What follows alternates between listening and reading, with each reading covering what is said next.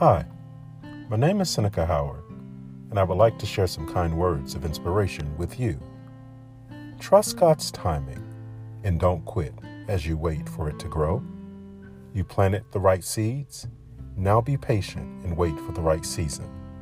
Anxiety in the heart of an individual can weigh them down, but a good and kind word can make them glad. Proverbs 12:25. May you find rest and relief from your anxieties. Thanks for joining me, Seneca Howard, for kind words of inspiration. Be blessed. Bye bye.